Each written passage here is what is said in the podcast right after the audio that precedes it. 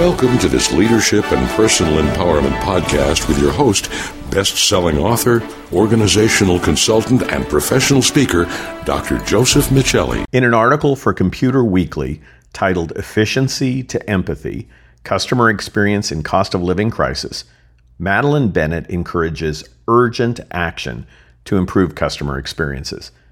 Madeline writes A recent survey of 2,000 shoppers from customer engagement software and services supplier Verint highlights the importance of customer experience CX for how businesses will fare during this downturn.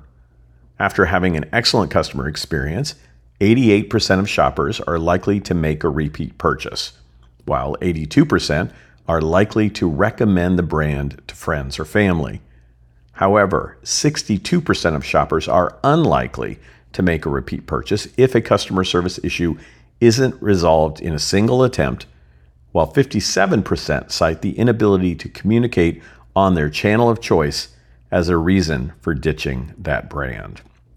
The Verint research cited by Madeline and similar data from the software as a service company Zendesk emphasizes the increased importance of customer experience during periods of inflation these results also offer insights into what needs to be done to engage customers during these challenging times. Specifically, these studies pinpoint three objectives for achieving success. First time problem resolution, make sure a customer's needs are addressed correctly the first time. Don't make me reach out to you again. Channel choice, give the customer the choice of how they want to engage with you.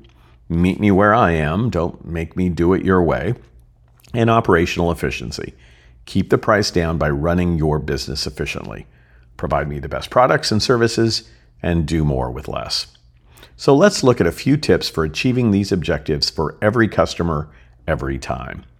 Number one, create a culture of agile innovation. From early in the pandemic, research and consulting firm McKinsey found those organizations that embraced agile cultures responded faster to the crisis. They also demonstrated more speed and resilience. They shifted from traditional organizational bureaucracy to self steering, high performing teams. More specifically, McKinsey notes that this shift to an agile culture was achieved on two fronts.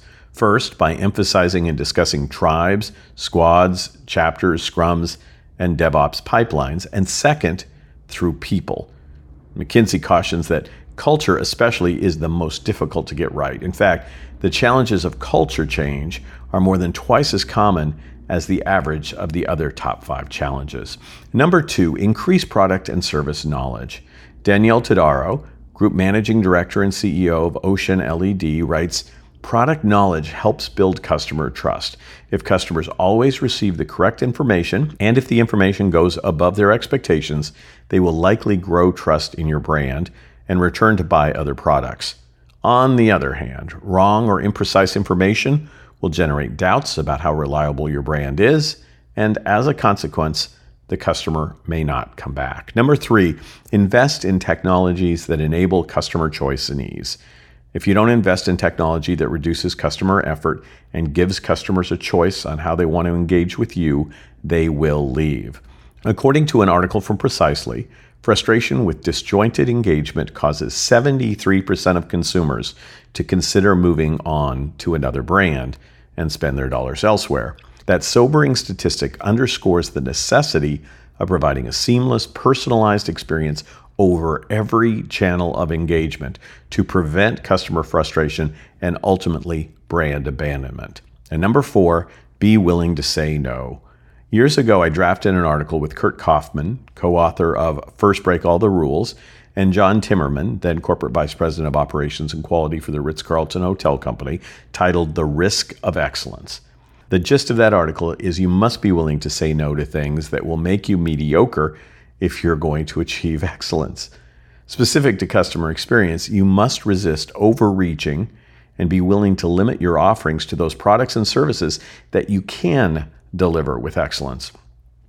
All of this begs the question how are you doing with your first time problem resolution, customer channel choice, and overall operational efficiency? That three legged stool supports customer experience, retention, and loyalty. To receive an infographic with this content, please visit josephmichelli.com slash blog. That's J-O-S-E-P-H-M-I-C-H-E-L-L-I dot com slash blog. We can also talk about how you can deliver customer experiences that drive sales in the midst of inflation. Simply reach out to me at josephmichelli.com slash contact. Also, if you haven't already, I hope you'll share this podcast or subscribe to it wherever you get your podcasts.